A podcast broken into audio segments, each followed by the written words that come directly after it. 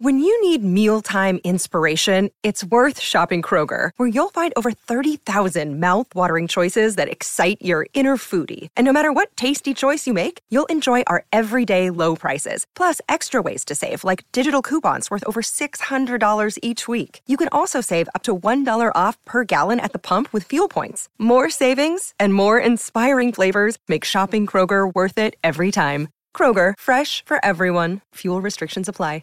six thirty C H E D Inside Sports with Reed Wilkins. Weekdays at six on six thirty C H E D.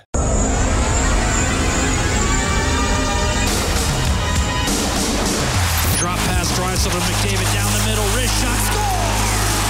Connor McDavid, just like that. Smith, three clubbing right hands. Right hands have it. Big right-handed shot from Mike Smith. This is the battle of Alberta. Edmonton's home for breaking news on your favorite teams. This is Inside Sports with Reed Wilkins. Brought to you by Cam L L P Injury Lawyers. Representing injured people in Edmonton and across Alberta since nineteen sixty-two. On six thirty C H E D.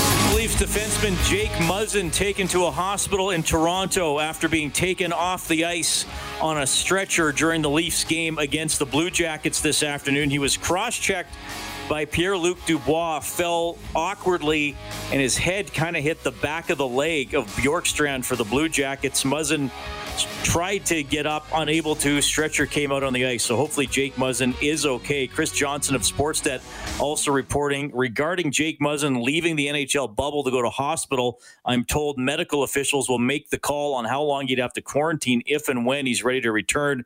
It'll depend on where he goes, how long he's gone, and how much risk he's exposed to, and hopefully Jake Muzzin is okay. That was a tweet from Chris Johnston from Sportsnet.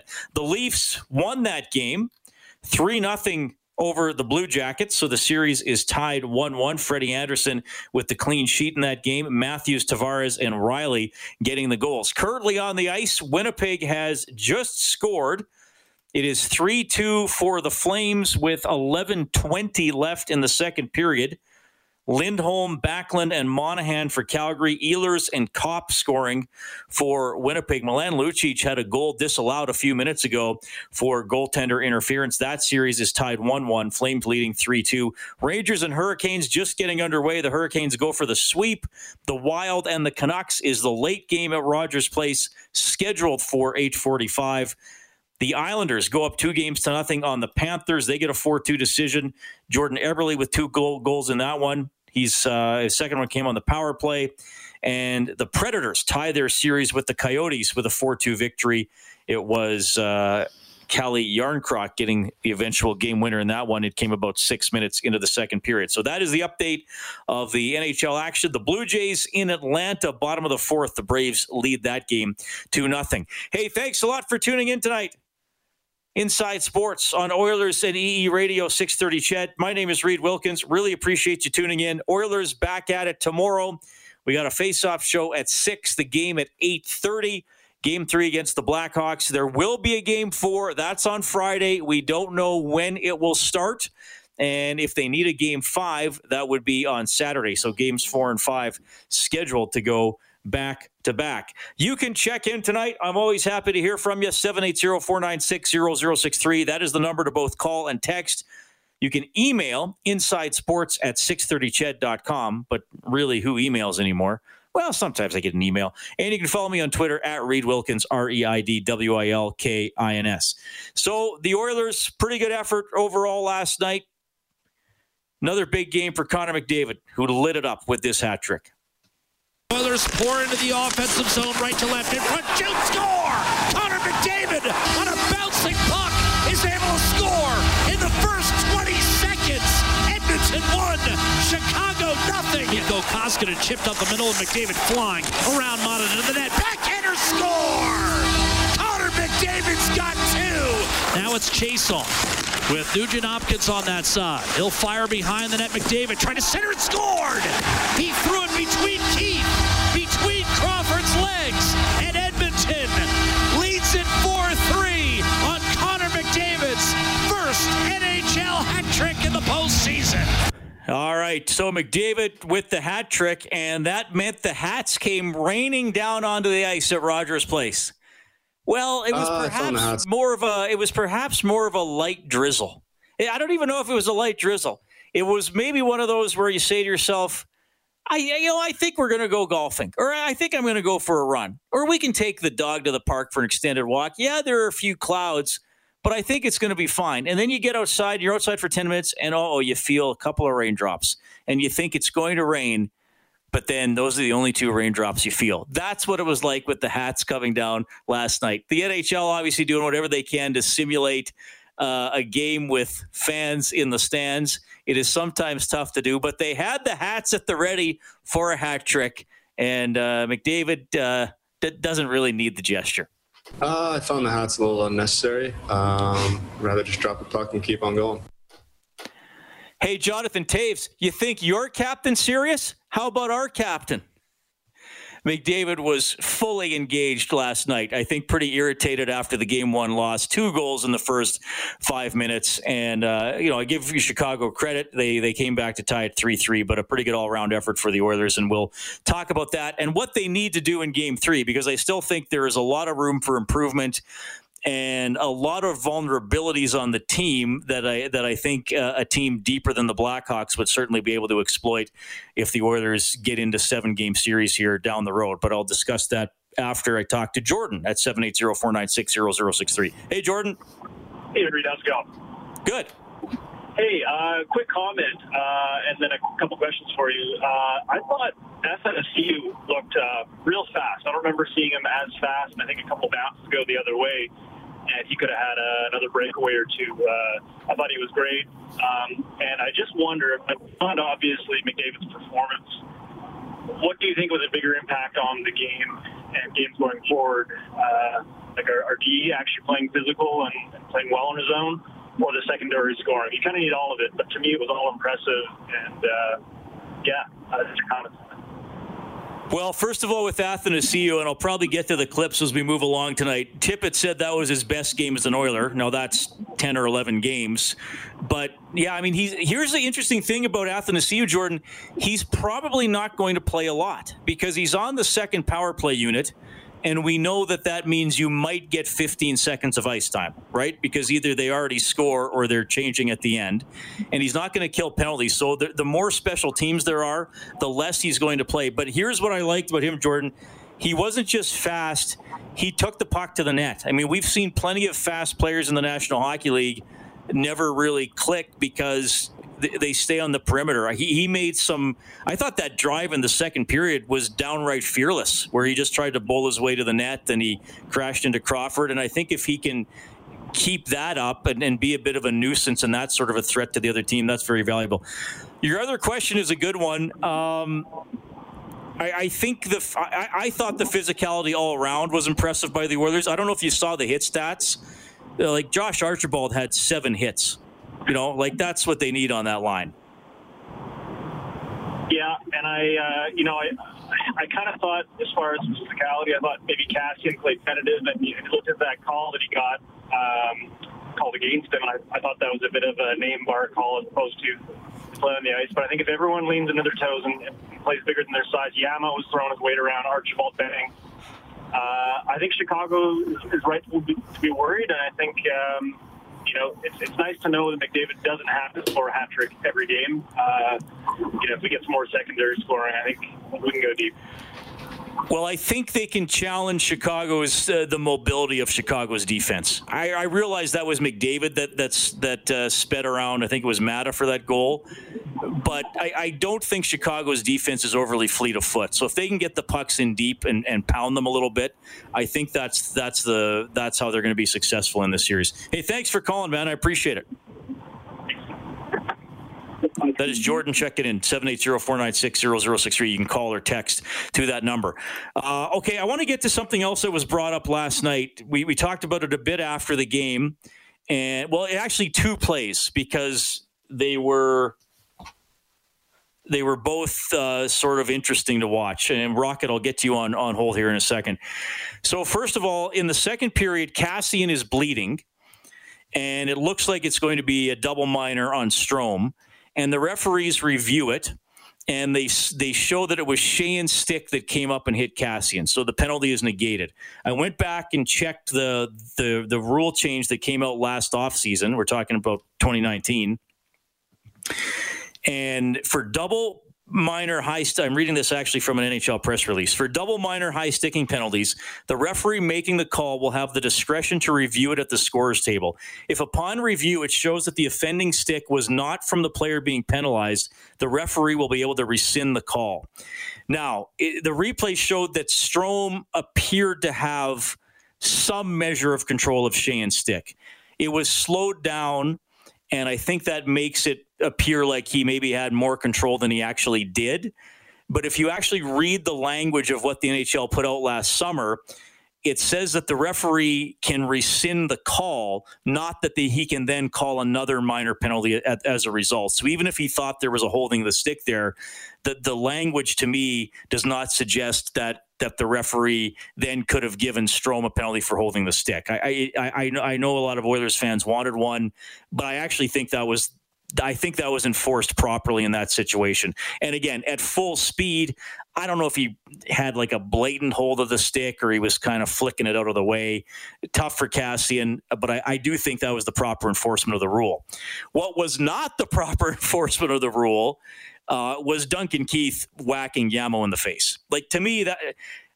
Like if I wrote the N H L rulebook, that would be a double minor, even if there wasn't blood. Yamamoto was cut on the nose. If you watched on the T V feed, you heard Dave Tippett screaming at the refs to try to get them to come see that Yamamoto was bleeding from the bridge of his nose, and and it just never happened. Now, I don't know if the refs decided they just weren't going to look. It was late in the game. Everybody wanted to get out of there.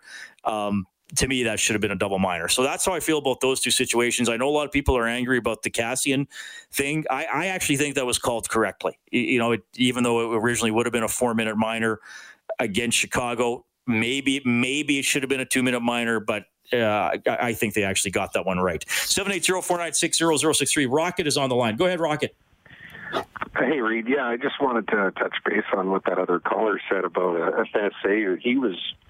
He was lightning quick, and I, I was watching the game with my son last night, and I swear to God, there were two plays. I thought that guy, I thought it was Draisaitl that was, you know, protecting and driving with the puck, like you mentioned. You know, there's a lot of guys that, that do with speed, but if I'm Tippett, I'm telling him, you know, let's let's go watch that video over and over and over and over again, because he looked phenomenal. Like he looked Draisaitl-like last night. Actually, there was one rush, I think, in the, might have been early in the third period, where I, I, I too thought it was Leon coming up the ice. He went, I think he went in on a one-on-two. But and here's the th- here's the thing, when we talk about the physicality and and Athanasiou driving the net, Rocket, I think when you get into the playoffs and you know the competition level is going to step up and amp up every game and every series, I think so, you, sometimes you have to have players who are going to dare the referee to call a penalty. That's what Cassian did three years ago against the Sharks, right? He, yeah. like, let's face it, Rocket. A couple of those hits against the Sharks were probably charging. You know, Tkachuk oh, yeah. did it earlier. Tkachuk did it to Cassian earlier this year.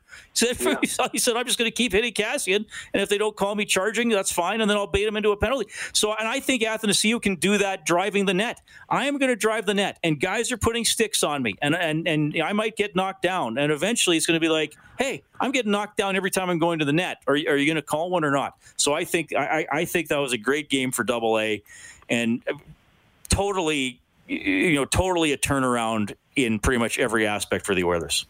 Yeah, I think so too, and I hope uh, I hope uh, his kind of yeah, game game uh, you know intensity uh, rubs off on the rest of the speedy guys, and we see that from a few more of them because we have a lot of fast guys. You know, it's not just McDavid. All right, thanks for calling. Cheers. Another day is here, and you're ready for it. What to wear? Check. Breakfast, lunch, and dinner? Check. Planning for what's next and how to save for it? That's where Bank of America can help. For your financial to-dos, Bank of America has experts ready to help get you closer to your goals. Get started at one of our local financial centers or twenty-four seven in our mobile banking app. Find a location near you at bankofamerica.com slash talk to us. What would you like the power to do? Mobile banking requires downloading the app and is only available for select devices. Message and data rates may apply. Bank of America N A, member F D I C. That is Rocket, seven eight zero, four nine six, zero zero six three. Back after the break, Inside Sports on Chet. All right. right, thanks a lot for tuning in tonight. Yeah, somebody just texting me in, uh, texting in to just make sure I'm clarifying this. Yeah, the referees could not have reviewed the Keith play on Yamamoto. I'm just saying that they should have checked for blood if you see a stick goes go into a guy's face. But yes, they they, they can only review if there's a double minor being called, if they're getting the right player and it wasn't friendly fire, as they call it, if he's hit by a teammate stick. Okay, I'm sure you're all going to love this one from Cody. Cody says, Reed, talk about the elephant in the room. Draisaitl has looked terrible. What's his stats, shots, and hits? All right, Cody. Leon Draisaitl, you probably know this, Cody. He has three points in two games. He did not get Uh, a point last night. Oddly enough, Leon Draisaitl did not get a shot on goal last night. Pretty rare. He is at uh, fifty-seven percent faceoffs. He has two hits, and he has twenty-one twenty-one average ice time through the first two games. All right, here's what I think about Leon Draisaitl. I don't by any means think he has looked terrible through the first two games. Uh, I thought his line had a pretty decent game yesterday. Um, they, they did create a goal when Ennis scored from long range after Yamamoto kept the puck free. I think the expectations are very high for Draisaitl, and if he goes a game or two where he doesn't look absolutely dominant, I think people like Cody might think that that qualifies as terrible. Cody, I would disagree with you with the case of last night's game. And hey, Draisaitl has did have bad games throughout the season, and he probably will in the playoffs. I pr- wouldn't put either of the first two in that. Well, the first game, pretty much every order was bad to, to some degree. But I, I did not think he was bad last night. Let's remember something here, Cody and everyone. I would I would guess that the Chicago Blackhawks, probably ninety percent of their game planning has been about stopping two players, Connor McDavid and Leon Draisaitl. Sometimes, even as great as those Oilers players are, they're going to get checked a little bit, and players are going to have good games against them. Uh, Kirby Doc, the youngster for Chicago, has played really well, and he's been up against Leon a lot of the time, and I give him credit. You know, if the Oilers are going to do anything in the playoffs, they're going to need Leon, and I have a feeling he's going to have some very explosive games as we go along. Cody, I think terrible is, uh, I think that is very, very uh, exaggerated on on your part. I would not call Draisaitl's game terrible by any means. And another thing to remember, Ryan Nugent Hopkins goes and plays with Connor McDavid. And suddenly McDavid's uh, a little more productive. You got to remember, the Oilers have a big three. The line that has two of the three on it is generally the better of the two lines. Taking nothing away for Ennis or Yamamoto, but Nugent Hopkins is is a better player. And if he goes and plays on a different line, that's going to help that line. All right, good to have you tuning in tonight. Cody writing back after I responded to his text about Leon Draisaitl. He says, uh, fair read, terrible, probably strong, but definitely needs that breakout game to get going. No shots had me concerned. That is uh, Cody discussing Leon Draisaitl's play. Al says, Reed, uh, Leon has played so bad he's plus one after two games. I'll take it. Connor was minus one. Just saying. I thought we didn't talk about plus minus anymore. And Jay Bueller, who always brings a smile on my face, says Leon was just allowing McHockey to showcase his personality, in quotes, where it counts. He'll be back next game. And then Jay has a little emoji of a hockey stick and a net. Are they emojis if they don't show emo- emotions? They're images, I guess. They're, well, I was going to say animations, but they're not moving. Maybe they just all count as emojis. Yes, uh, Jay Bueller referencing the Adrian Dater tweet from after the Oilers were thumped in Game one, where uh, Adrian Dater, who covers the Colorado Avalanche, uh, suggested that he was regretting picking the Oilers in the series and that apparently uh, Connor's bland personality prevents him from inspiring his teammates or wanting them to be inspired to play as his teammates. I'll tell you what, in hockey, there are a lot of publicly bland players, and uh, we don't always know what they're behind the scenes. I, I I don't think Connor McDavid is one of them, and I think he's quite a competitive and inspired young man. Tomorrow, six o'clock face-off show, game at eight thirty right here on six thirty C H E D. I, I would still like to see uh, the Oilers play better defensively. Uh, I think it's been a very sort of spaced out series. Playoff hockey is often hockey in a phone booth. Of all the series I've watched, and obviously I've not seen every minute of every series, and I've, I've taken more interest in some than the others, but playoff hockey is usually hockey in a phone booth. Everybody's right on top of you, grind for all the space. Of, of all the series, I think the Oilers-Hawks series has looked the least like the playoffs, if you understand what I'm saying, but uh, the Oilers were better last night, and they got the saves from Koskinen. I am pleased to be joined by a young man from Sportsnet. It is Justin Bourne on the line. Justin, thanks for coming on. My name's Reed. How are you doing? I'm doing well. Thanks for having me, Reed. Hey, good to talk to you, man. Oh man, I I, I know you you uh, you're fitting us in here in a bit of a window. So thanks for doing this tonight. And I want to start. You have some interesting ties to Edmonton. Alaska Aces. I know it was only briefly, but was Jack Michaels not your play-by-play man? Jack Michaels was the play-by-play man up in Alaska, and actually, Jack uh, Jack was more than that. There, I think he dealt with per diem and rent, and Jack, well, I had my interactions with Jack. It was he had quite the role up there. Yeah, a, a, a jack of all trades, so to speak. Now, you you lived in Alaska for a while, but you were an ace just sort of at the end of your tenure there. Yeah, I had the uh, the Mario Lemieux treatment where uh, I played home games for the Aces while I finished my uh, my education. So uh, it was a it was a fun time uh, playing with the, with the Aces and getting to know Jack, as brief as that time was. Uh, what what was it like uh, playing for Alaska Anchorage? I mean, obviously a bit more. Uh, I mean, Edmonton's kind of remote, but I think Anchorage probably at a at a different level of remoteness. It was awesome. It was awesome. You know, like there's a real sense of community there and a real passion for the game. So. You, you got to know the people in the booster club, just like uh, I imagine. You know, Oilers fans are all uh, relatively tight around there, but uh, it's, it's a smaller version of that, of course. So we got to know the, the boosters well, and uh, came to appreciate them and the surroundings. And it, it was all about hockey, right? That's like that's the biggest thing there. So it was a really cool experience. Uh, on my fly up, I saw uh, the Northern Lights and a moose, and I said, "This is somewhere I could spend four years." So it was a cool experience. And, and another tie to to Edmonton. You were also. So, and again, I know uh, this didn't last a long time, but you were an Idaho Steelhead, and uh, I believe that was Derek Laxdal, the former Oil Kings head coach uh, in Idaho at that time. Yeah, yeah, no, absolutely. Uh, you know, I thought when you're going to go for ties, you're going to uh, mention, uh, you know, my dad and all those Islanders-Oilers battles back in the day. That's about my only other Edmonton tie. But, yeah, Laxdal is a good one, too. Well, yeah, I, I made sure I did some research. But I do want to ask you about your dad, of course, uh, Bob Bourne. Now, you were born in eighty-two, so I'm guessing some memories of him playing or not many? What, what can you tell us? Yeah, you know, towards the end of his career, so he got traded to the Kings for the last two years, and I remember those days more than I do the Oilers days, um, you know, being on the ice after practice and around the guys. The the Islanders stuff, you know, sort of permeated my life as, as I got older, and we would go back for different events, and friends of his would come stay with us, and, um, you know, I... I I went back and watched a lot of that hockey in my teen, teen years to make sure I knew what I was talking about, because it certainly does come up a lot, as it should.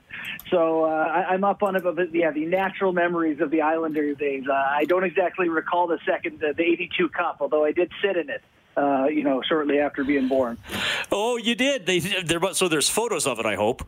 They jinxed me. They jinxed me. I cursed my dad all the time. I was like, how do you have me touch the cup before I had a chance to win it? You didn't even give me a fair shake at it. I'm still mad, before, still mad about that. Before you even knew. No, oh, man, you're going to have to correct me if I'm wrong. Was your was your dad uh, a Sports Illustrated Sportsman of the Year, the year they picked a bunch of athletes who do community work? Yeah, yeah. nineteen eighty-eight, he was a Sportsman of the Year there. My, my brother Jeff is... Uh, got uh, spina bifida and hydrocephalus, and my dad did a lot of charity work. So, yeah, that year they picked a bunch of people from all over sports. And I know it's one of the things my dad is most proud of uh, over the course of his career, is being included in that group. Oh, yeah, that's awesome. I, I remember that that uh, that cover with with him on it, so that's awesome. All right, so we went down memory lane a little, little bit. Thanks for doing that. Um, man, Justin, I don't, I don't know if you've seen anything further, but uh, it's so scary for Jake Muzzin. Uh, in the in the Toronto Columbus game today, I, I thought it, he looked like he was kind of sitting up for a little bit, but then but then wasn't able to get up. So I hope he's okay. Yeah, there, there's an element there. I, I know what you're talking about when he's sitting up there. That it does make you feel like largely precautionary, and I, I have no idea, and I don't even want to speculate on what the injury is. But you're right. I saw him kind of sit up, shake his hands. Um, you know, he looked to be communicating just fine, so it looked all good. And then the scene dragged on for sort of another fifteen, twenty minutes after someone got out there and was able to talk to him. And um, obviously, the, some of the answers led them to believe that caution was the way to go. So my hope is that that means they were just being super cautious. Uh, but, yeah, it was peculiar. You, you see some of the hits in hockey and the explosion, and the guys bounce back up. That was sort of an awkward fall that didn't look like much. And uh, hopefully it wasn't much in the end, but it sure was uh, scary on the ice there for a few minutes. Leafs lost the first game. Their high-scoring guys weren't able to produce. What turned it around for them today? To be honest, that was a pretty dominating performance. You know, the, the first game, they, they were pretty solid defensively, too. They just couldn't get anything going at the offensive end. They just got more support. Game one, all they had was Austin Matthews going. The second game, you know, John Tavares had, a, you know, maybe a dozen shot attempts and ten shots and a breakaway. He was much better. Uh, that made a difference and went a long way for them. You know, they finally got some power plays, and their power play was frankly terrible, but hey, at least it helped them control the puck, have that zone time, uh, and keep Columbus hemmed in. That's the... The Leafs are going to win um, if their defense is just if they have the puck on offense all the time. And today they were able to have the puck on offense, so the defense looked pretty darn good. Yeah, so that series is tied one one, uh, and uh, well, a few series are tied one one. I think we're going to see a lot of four and five game series here throughout the first round. Mm-hmm. I, I mentioned in my preamble to bringing you on that, you know, the Oilers now in a one one tie with the Hawks. I think at times it has looked the least like a playoff series of all the ones that we've seen. Um, I think Chicago is really trying to to stretch it out and make those long passes if they can. The Oilers checked better yesterday. I still don't know if it was at a playoff level, and they basically didn't check at all in game one. From your view out there, what are you seeing in this series? Yeah, no, I think that's really good analysis. It's uh, it's really wide open, isn't it? That's, that's certainly not what we're used to with playoff hockey. Um, uh, you know, I think Chicago probably knows that they are the less talented teams, a team as much as there's a couple of big names over there. Uh, they can't hang with what the Oilers have uh, roster-wise, so I think they're okay with the scramble game. I think they're okay with run and gun. I think they're okay with, hey, let's just make this as wacky as possible and see if we can, if everything falls in our favor. So, to me, it's on the Oilers to tighten up the ship, to defend well. I do believe that they have more players that are, that are going to score regardless, and they're going to find their way through it. But if they want to take their chances and play that sort of risk, you know, risky run-and-gun game, I don't think it's going to play real well for them. At least it gives Chicago more of an opening than Chicago should probably have, given that the Oilers are the, the better team on paper. Well, and the Oilers' special teams came through last night. Their power play's been good all year. They only needed one last night, but they, I mean, they killed off three consecutive power plays in the second period, and then Kara's penalty was split between the second and third. And I, I, of everything that happened, and I know McDavid was awesome, to me that was the real turning point, was killing off all those minors. Yeah, well, this is this is the thing, is that, you know, if Edmonton can hang five on five with anyone, you know, you expect them to win the game. I think that, you know, the best power play in the N H L, I think second best penalty kill this season, and like historically good power play. So, um, yeah, that that kind of could be their mantra, is that if they can play five on five level with anyone, you expect them to come out ahead. And that's what's really big, is when you win a series, you end up saying, okay, well, the things that we do well, we did well in that series. And that's what pushes us through. That their special teams look good, I think that's a really good sign for them. They can keep that going. I think that'll keep uh, Chicago on their heels and, and likely end up in a positive result for them. All right. I, I know we only got you for a couple minutes, so I'll wrap with this. Maybe just uh, something else from another series or two that has stood out for you. I mean, for me, I saw a lot of Minnesota and Vancouver a couple of days ago, and talking about team defense and making the game in a phone booth, I thought Minnesota, uh, you know, guarded that scoring area. They they were hard on the Canucks star players, and uh, you know, I thought Vancouver had the goaltending advantage there, but instead it's Kemper who gets the shutout to kick it off. That's kind of one headline for me early in this round. What about for you? Well, I, there's there's a couple of them. I think first off, Carolina is sneaky good. You know, that's right. A team that, you know, the Rangers had a pretty good like last push of the season. They're not they're not a bad hockey team, and their record actually probably doesn't even do them justice. And I thought Carolina has rolled over them. Uh, they can finish that series off tonight, and that's without Dougie Hamilton and Brett Pesce. And it's viable that Hamilton and Pesce are back for playoffs in a matter of weeks here. So if they get everyone back, I think they're dangerous. Um, and and the New York Islanders are another team for me that, you know, when they. They're a team like Columbus that can play defense just as well, but they can actually score a little bit. So, uh, you know, they're finding their way past a pretty good Florida team. I wouldn't be surprised to give them, uh, you know, see them give someone a really hard time in the first round of real playoff. All right, Justin, where can people find you online and on the tube and on the radio? Absolutely, everything's at Sportsnet. Hockey Central uh, at noon, and uh, sportsnet dot c a is all the written work. Hey, thanks for checking in tonight. This was a fun chat. We'll have to do it again. Thanks for going down memory lane a bit, too. Yeah, anytime, Reed. Thanks for having me, man. That is Justin Bourne checking in with some playoff chat. Uh, fun guy. Awesome to catch up with him and uh, some thoughts on the Oilers and some other series. And, yeah, good point he mentioned about Carolina. Let's run through the scoreboard here for you. Make sure I got the latest one up. Uh, well, no score late in the first period. Hurricanes and Rangers. Rangers actually out shooting the Canes nine four. Third period just underway at Rogers Place. It, it, this is weird for me talking about a game uh, about fifteen blocks from my house between the Flames and the Jets. it's it's four two for the Flames at the start of the third period. Wild and Canucks later on. Islanders have beaten the Panthers four two to go up two nothing in the series. Predators over the Coyotes four two. That series is one one. And as Justin and I were discussing, three nothing Maple Leafs beat the Blue Jackets. That series is one one. seven eight zero, four nine six, zero zero six three is the number to call or text. Uh, we'll get to a couple comments from Dave Tippett and a few more thoughts on the Oilers-Hawks series when we get back. All right, uh, four and a half minutes into the third period. Calgary still up four two on Winnipeg. Milan Lucic also had a goal disallowed in that game for goalie interference. Thought that was the right call. You had a, I believe it was Dubé, a Calgary player in the crease, kind of almost in behind Hellebuck and stopped them from moving to his right to block the shot. Not blatant run the goalie type interference, but I did think that's exactly why the rule was in place. We had a, a caller earlier talking about Andreas Athanasiou, and he looked pretty good last night. Dave Tippett was asked during his availability this afternoon, how do you evaluate players like double A who don't get a lot of ice time on special teams? Well, first of all, you have to recognize there's situations that that the team has players that play in certain situations, and if you're in those situations uh, and, the, and the special teams rise, like he's he's getting some a little bit of time on a second power play for us. But what he is is what he did last night. Like you see those those individual bursts and and. Uh, plays where he's real hungry for the puck. Those are things that a player like him, even though he might not be getting as much ice time as some other players, he can have an impact. He, he's a he's one of those guys that an explosive uh, circumstance where he jumps on a puck and creates a chance is uh, is where he's going to have his biggest effect. But he's been real solid in trying to do things uh, structurally that we're we're trying to do. But when he does get opportunities, it's nice to see him try to create something. Like he, he had a chance last night on uh, uh, on a power play where he took a puck from the corner to the front of the net. Real good chance. But you noticed his speed throughout the game. But sometimes the game, you know, the, the special teams, they it dictates how much time players get, but as long as they recognize that what they're doing, whether it's ten minutes or twenty minutes, what they're doing, they've got to do their job to help our team win and recognize that. And, and Double A was good last night. He, you know, he was happy, happy for the win. I was happy to the way to see how he played, how he reacted, and hopefully that's a good step going forward for him.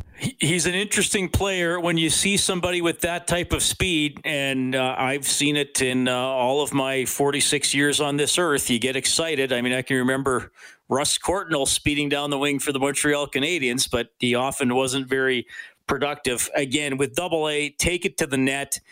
And is there going to be an element of his game that maybe we see a little more or that he can grow into where he's able to use that speed to to make plays, free up a teammate, find someone trailing on the rush? Rob made a good point last night, I thought, on Overtime Open Line. Maybe he doesn't quite see the game uh, as much as McDavid, Nugent Hopkins, and Draisaitl do. Of course he wouldn't, but is that why he he might at the moment be better suited for a third line type of role where he can add some speed to a third line? He can get, help get a cycle going with a couple other grinding type players, and he has enough skill to to maybe finish the odd chances as a secondary scorer. But if he ever can really Um, you know, become more of a playmaker and a guy who can work the cycle and throw the puck around a little bit, then I think he becomes a top six player. I don't know if he's there right now. I don't know if the Oilers necessarily need him to be there right now, but I, I do think they want him to be there some some someday. But when you see what he did last night, certainly intriguing and uh, makes you hopeful for the future of that player. Okay, I'm going to read this text here. This person says, Reed, why has no one mentioned how the refs can see little borderline calls like the minor slash that put the Oilers down two men briefly in the second period, yet they miss obvious ones like the McDavid trip in the first of the first game, the blatant hit to the head that got Caggiula suspended, and Draisaitl getting flattened with a cross-check away from the puck on Ennis' third goal last night. And there are two refs with at least one ref staring right at the infractions that they refused to call. Okay, first of all, I, I will say this. As, as a talk show host in Edmonton, um, I, I I try to be sort of selective when I talk about the refs because I, I don't want to seem like I'm whining or I want all, all the calls to go the Oilers' way. I think sometimes there's a blatant call that has to be discussed, and I think I try to do that either way. I think Rob tries to do that either way. Uh, I, I think the circumstances you're mentioning, certainly I thought that was a ticky-tack slash uh, that put the Oilers briefly down two men last night. You know what? But in game one, I thought the hold that Connor Murphy got called for against Draisaitl was ticky-tack. The ref standing behind the icing line was right there and didn't call it, and the guy one hundred feet away at, at center called it. So I think you try to have to look at that both ways sometimes. It is frustrating where there, when there's something obvious that gets called, and I do think we have to accept something at this juncture, folks, and I, and I know you're not going to like this. They are not going to call every foul on McDavid. They, they, they just will not. Hockey doesn't work that way. And it has never worked that way. And I'm not saying that that is right, but I don't think that you as Oilers fans are ever going to feel satisfied with the uh, level of enforcement on Connor McDavid. That's just how I look at it. six thirty C H E D Inside Sports with Reed Wilkins. Weekdays at six on six thirty C H E D.